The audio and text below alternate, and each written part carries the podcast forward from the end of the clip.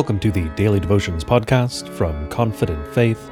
I am Corey J. Mahler, a contributor here at Confident Faith, and I will be your reader today, this fourth Sunday after Epiphany, the 28th of January, in the year of our Lord 2024, in the time of Christmas.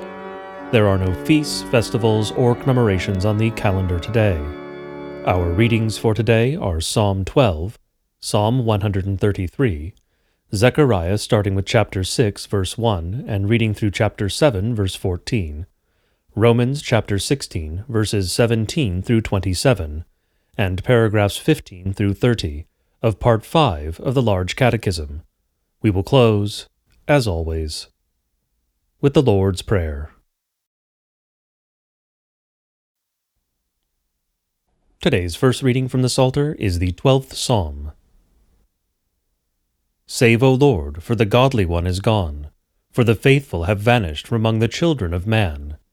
Everyone utters lies to his neighbor, with flattering lips and a double heart they speak. May the Lord cut off all flattering lips, the tongue that makes great boasts. Those who say, With our tongue we will prevail, our lips are with us, who is master over us.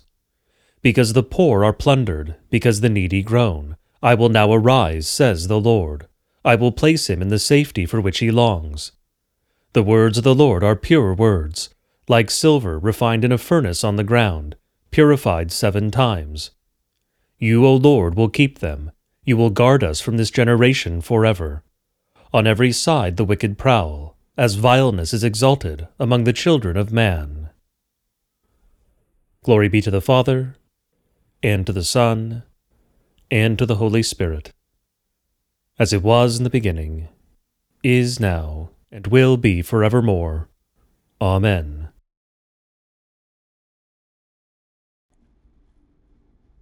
Today's second reading from the Psalter is the 133rd Psalm. Behold how good and pleasant it is when brothers dwell in unity. It is like the precious oil on the head, running down on the beard, on the beard of Aaron, running down on the collar of his robes it is like the dew of Hermon, which falls on the mountains of Zion. For there the Lord has commanded the blessing, life for evermore. Glory be to the Father, and to the Son, and to the Holy Spirit, as it was in the beginning, is now, and will be for evermore. Amen.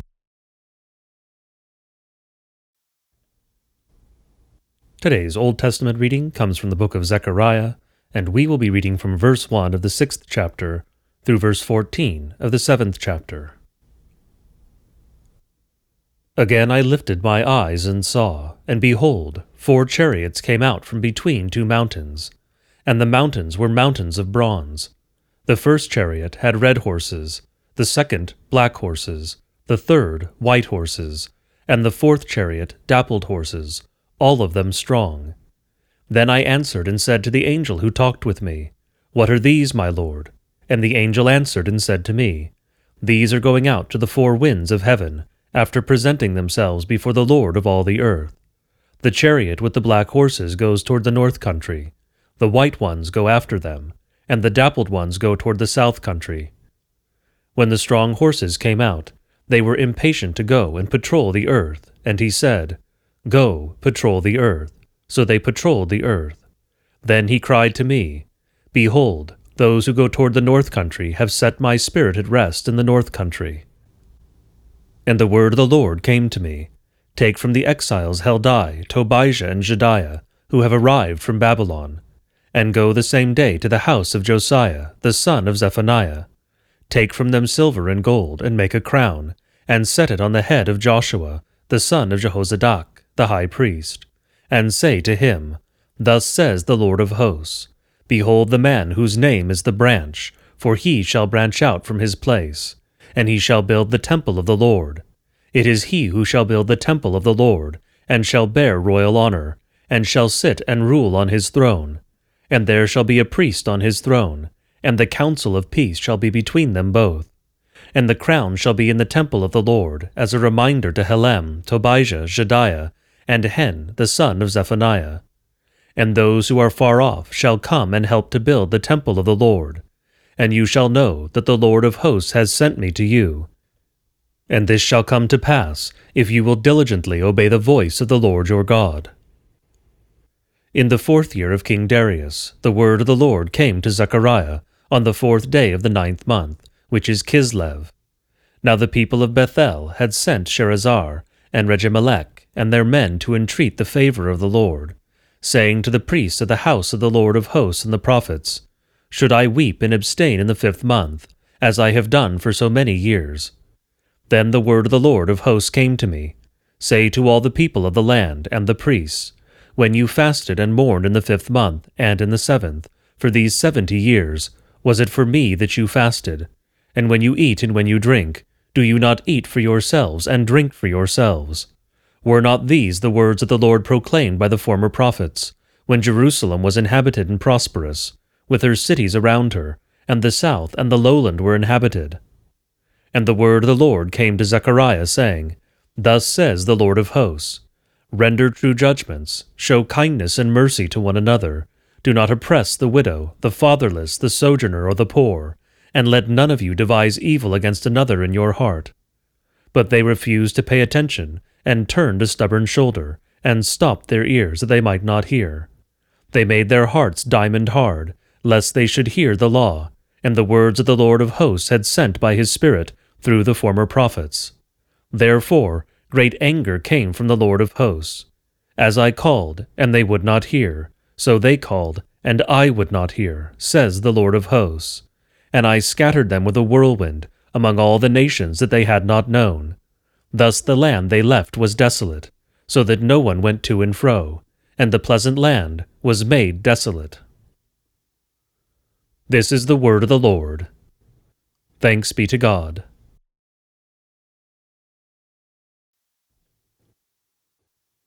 Today's New Testament reading comes from the book of Romans, and we will be reading the 16th chapter, verses 17 through 27. I appeal to you, brothers, to watch out for those who cause divisions and create obstacles contrary to the doctrine that you have been taught. Avoid them, for such persons do not serve our Lord Christ, but their own appetites.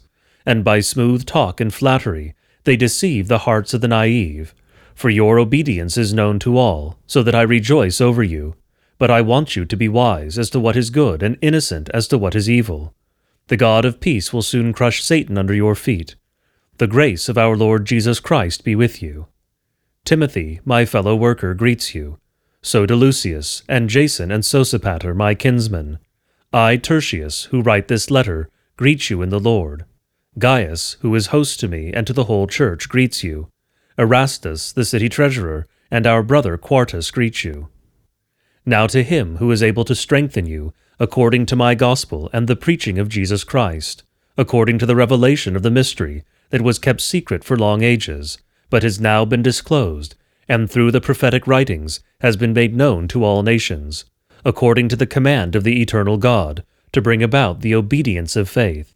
To the only wise God be glory for evermore, through Jesus Christ. Amen. This is the word of the Lord. Thanks be to God.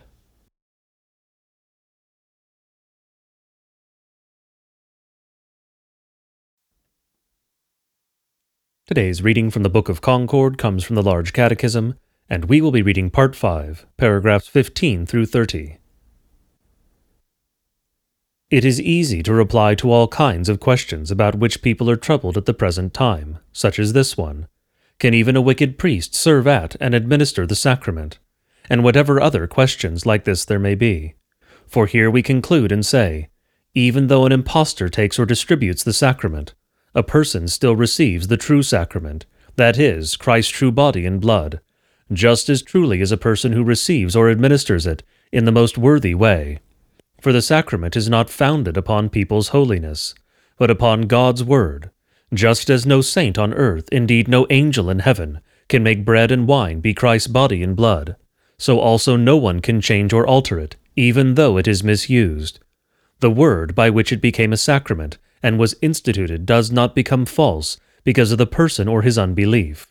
For Christ does not say, If you believe or are worthy, you receive my body and blood.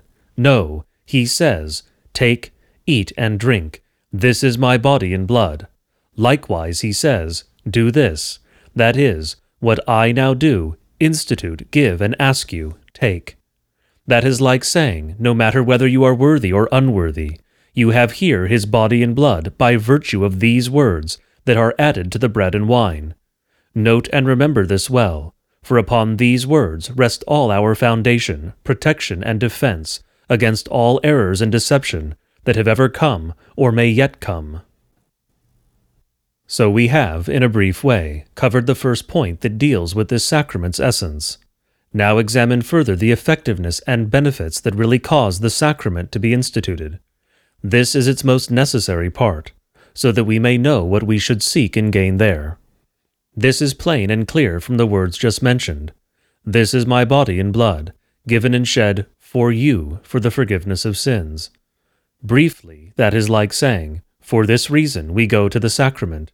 There we receive such a treasure by and in which we gain forgiveness of sins. Why so? Because the words stand here and give us this.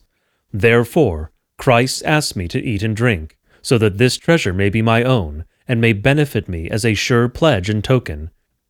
In fact, it is the very same treasure that is appointed for me against my sins, death, and every disaster. On this account, it is indeed called a food of souls, which nourishes and strengthens the new man, for by baptism we are first born anew. But, as we said before, there still remains the old vicious nature of flesh and blood in man. There are so many hindrances and temptations of the devil and of the world that we often become weary and faint, and sometimes we also stumble.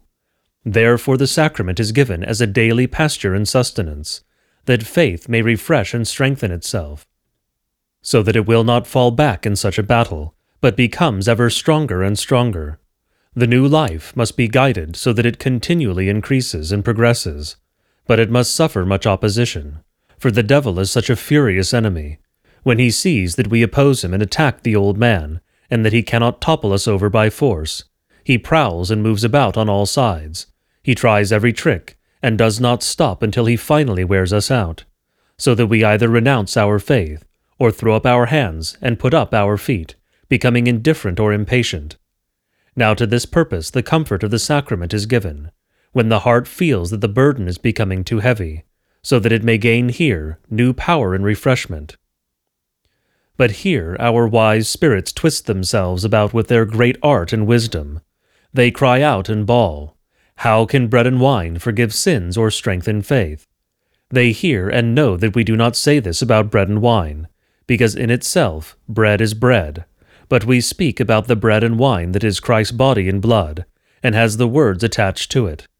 That, we say, is truly the treasure, and nothing else, through which such forgiveness is gained. Now the only way this treasure is passed along and made our very own is in the words, given and shed for you, for in the words you have both truths, that it is Christ's body and blood, and that it is yours as a treasure and gift.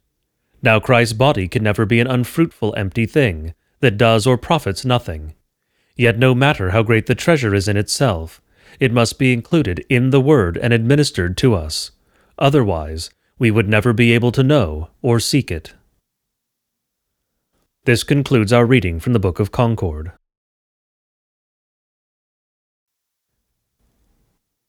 I now invite all of you to join me in reciting the Lord's Prayer, one of the most ancient prayers of the Church. I do encourage you to say it aloud if you are somewhere it would be reasonable to do so, but praying it silently is, of course, also fine. The Lord knows what is in your heart. Lord, remember us in your kingdom, and teach us to pray. Our Father, who art in heaven, hallowed be thy name. Thy kingdom come, thy will be done on earth as it is in heaven. Give us this day our daily bread, and forgive us our trespasses, as we forgive those who trespass against us. And lead us not into temptation, but deliver us from evil. For thine is the kingdom, and the power, and the glory, forever and ever. Amen. Go in peace and grace to serve our Lord and Savior Jesus Christ, in whatever calling has been given you or task set before you. Until tomorrow, God be with you.